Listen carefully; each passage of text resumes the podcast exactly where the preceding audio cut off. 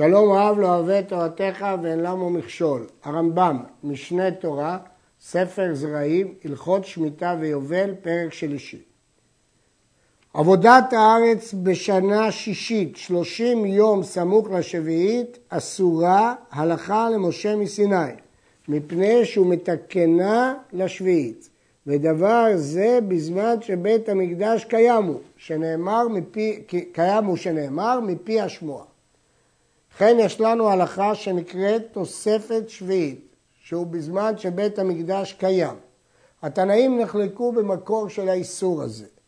יש דעה במשנה שלומדים את זה מבחריש ובקציר תשבות. אין צריך לומר חריש וקציר של שביעית, חריש של ערב שביעית הנכנס לשביעית וקציר של שביעית היוצא למוצאי שביעית. אבל רבי ישמעאל לומד את הפסוק בחריש ובקציר תשבות על שבת, ואם כן, לדעת תנא קמא יש מהתורה פסוק על איסור תוספת שביעית, אבל לדעת רבי ישמעאל זה לא איסור תורה, אלא הלכה למשה מסיני. זה לא מפורש בתורה, זה אסור מהתורה מהלכה למשה מסיני, אבל זה לא מפורש בתורה. מהו הזמן שאסור? מהלכה למשה מסיני, כפי שכותב הרמב"ם פה, זה שלושים יום סמוך לשביעית. אחר כך נראה שהחכמים הרחיבו את זה. ועוד תנאי שצריך לומר, שזה דווקא בזמן שבית המקדש קיים. כך הייתה השמועה.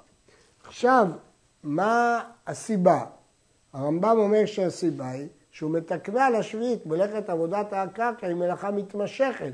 אז אם אתה מתחיל חודש לפני שביעית, יש מלאכות שהן שייכות להכנת הקרקע בשמיטה ולכן אסרו אותה. וגזרו חכמים שלא יהיו חורשים שדה האילן ערב שביעית בזמן המקדש, אלא עד העצרת. עד שבועות של שישית התירו לחרוש. ושדה הלבן עד הפסח, עוד יותר, רק עד הפסח. ובזמן שאין בית המקדש קיים, מותרים בעבודת הארץ עד ראש השנה כדין תורה. לכן הדין הראשון שלמדנו פה זה חרישה. חכמים אסרו על חרישת שדה אילן בערב שביעית עד עצרת, רק עד עצרת התירו, אחר כך אסרו, ובשדה לבן, דהיינו תבואה או קטניות, אז התירו רק עד הפסח. וכל זה רק בזמן שבית המקדש קיים. נזכיר שישנה מחלוקת אם חרישה היא מהתורה בשביעית, או חרישה היא לא מארבעת מלאכות שאסורות מהתורה. עכשיו הרמב"ם מגדיר מהו שדה אילן שדיברנו עליו. איזהו שדה אילן? כל שלושה אילנות לבית שאה. שלושה אילנות בשטח של בית שאה, 50 על 100, אה, אחד אילן סרק ואחד אילן מאכל, אפילו של שלושה אנשים, רואים אותם כאילו הם תאנים. אם ראויים לעשות כיכר דבלה של 60 מנה, זה משקל של 25 קילו בערך, חורשים כל ביציה בשבילם.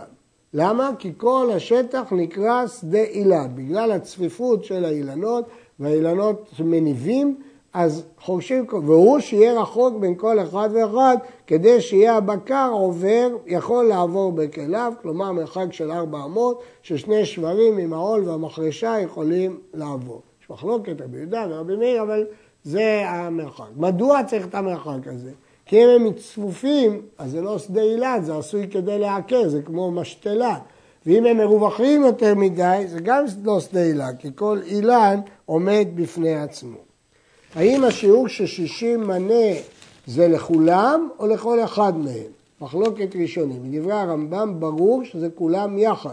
ראויים לעשות כיכר דבלה של 60 מנה. אפשר להידחק ברמב"ם שכוונתו כל אחד כיכר דבלה של 60 מנה כפירוש רש, אבל מפשט לשון הרמב"ם משמע שזה ביחד.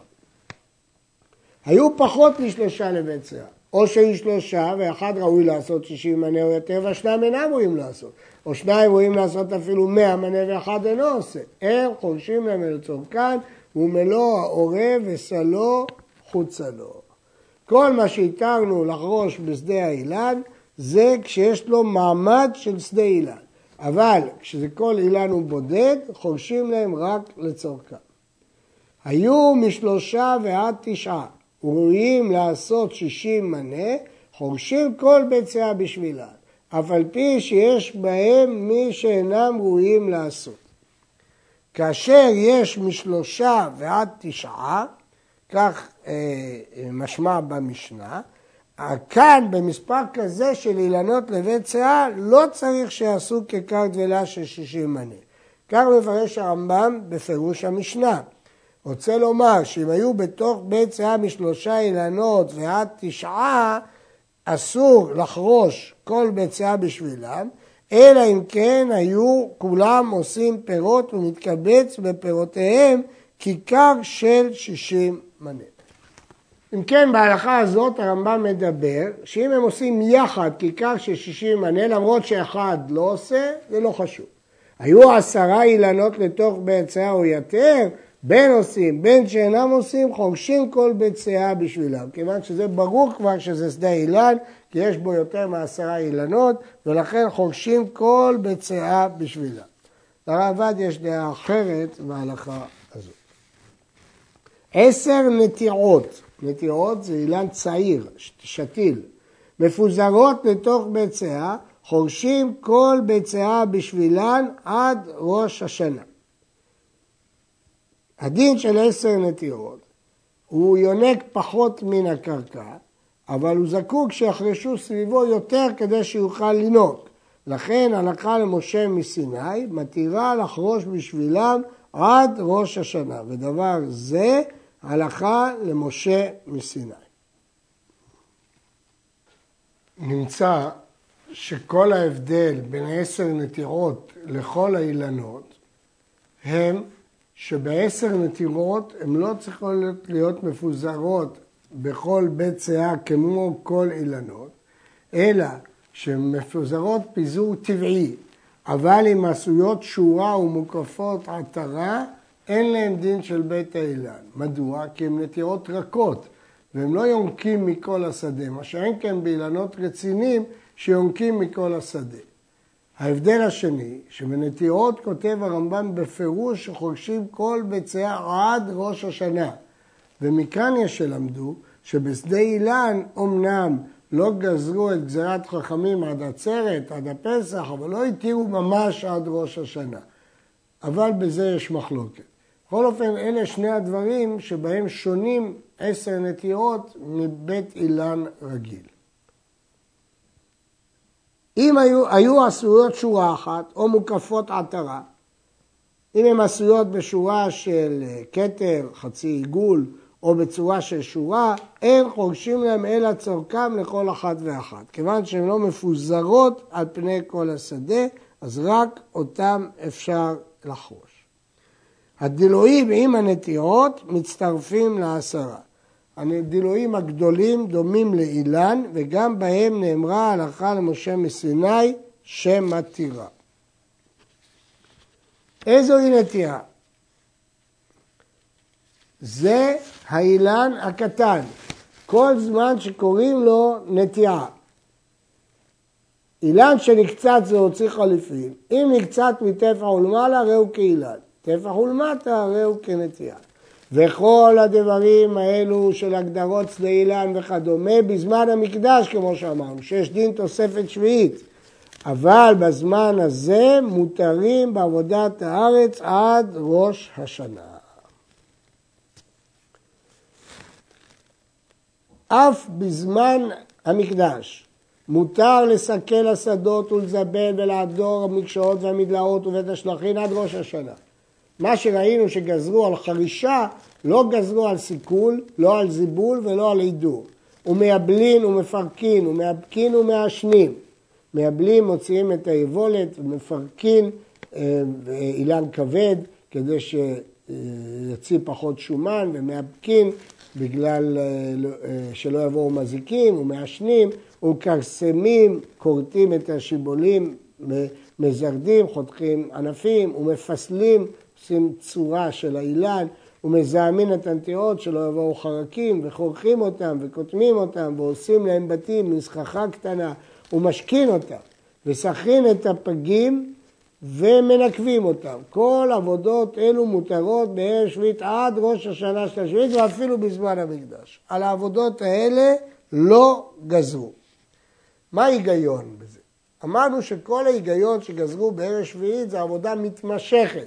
שאז גזרו עליה בערב שביעית ככאילו היא מתקנת לשביעית. אבל עבודות שלא מתמשכות, אין סיבה לגזור לפני ראש השנה. פגי ערב שביעית שנכנסו לשביעית ושל שביעית שיצאו למוצאי שביעית, לא סכין ולא מנקבים. פירות של ערב שביעית שעדיין לא הספיקו להתבשל ונהגו לסוך אותם בנוזלים כדי למהר את ההבשלה או לנקב אותם בקיסמים, מלאכות אלו נאסרו בפירות של ערב שביעית בשביעית ובפירות שביעית במוצאי שביעית, אבל עד ראש השנה אין בעיה לעשות אותם. ובזמן המקדש אין בונים מדרגות על פי הגאיות ערב שביעית שפסקו הגשמים, מה שקוראים היום טרסות, מפני שהוא מתקנם לשביעית. זה סוג מלאכה מתמשכת, ולכן אותם אסרו אפילו בערב שביעית בזמן תוספת שביעית, משפסקו הגשמים, כאן זה לא 30 יום, אלא שפסקו הגשמים, כי ברור שהוא מתקן את זה לשביעית, כי אם זה בשביל השישית, כבר נפסקו הגשמים, בשביל מה הוא מתקן את המדרגות. אף בזמן הזה, שאין בית מקדש ואין דין תוספת שביעית, אין נוטעין אילנות ואין מרכיבים ואין מבריחים ערב שביעית, אלא כדי שתקלוט הנטייה ותשעה אחר הקליטה שלושים יום קודם ראש השנה. ההלכה הזאת לא נובעת מהדין הכללי של תוספת שביעית, אלא מגזירת חכמים, כיוון שאנחנו רואים שהנטיעה נקלטת, אז זה כאילו שהוא נטע בשביעית, לכן דורשים ממנו שיהיה 30 יום לפני ראש השנה וזמן קליטה. כמה זה זמן קליטה? הוא סתם קליטה? שתי שבתות. יוצא שצריך 30 יום ועוד שתי שבתות. אז רק אז אפשר, 30 יום ועוד שתי שבתות וערב שביעי. ודבר זה אסור לעולם, גם כשבית המקדש לא קיים, מפני מראית העין, שמא יאמר הרועה בשביעית ניטרו. כיוון שזה נשרש בתוך 30 יום פלוס שתי שבתות, הרואה את האילן הזה חושב שנטעו אותו בשביעית. נמצאת האומר שהנוטע או מבריך או מרכיב ערב שביעית קודם ראש השנה בארבעה וארבעים יום, שזה 30 יום ועוד שבועיים ביחד ארבעה וארבעים יום, יקיים. פחות מכאן יעקור. ואם לא עקר, הפירות מותרים. ואם מת קודם שיעקור, מחייבים את היורש לעקור. כלומר, אם אחד מט"ו באב נטע או הבריך או הרכיב בערב שביעית, כנסו אותו לעקור, אבל רק את האילן עצמו, אבל הפירות מותרים אם הוא לא עקר.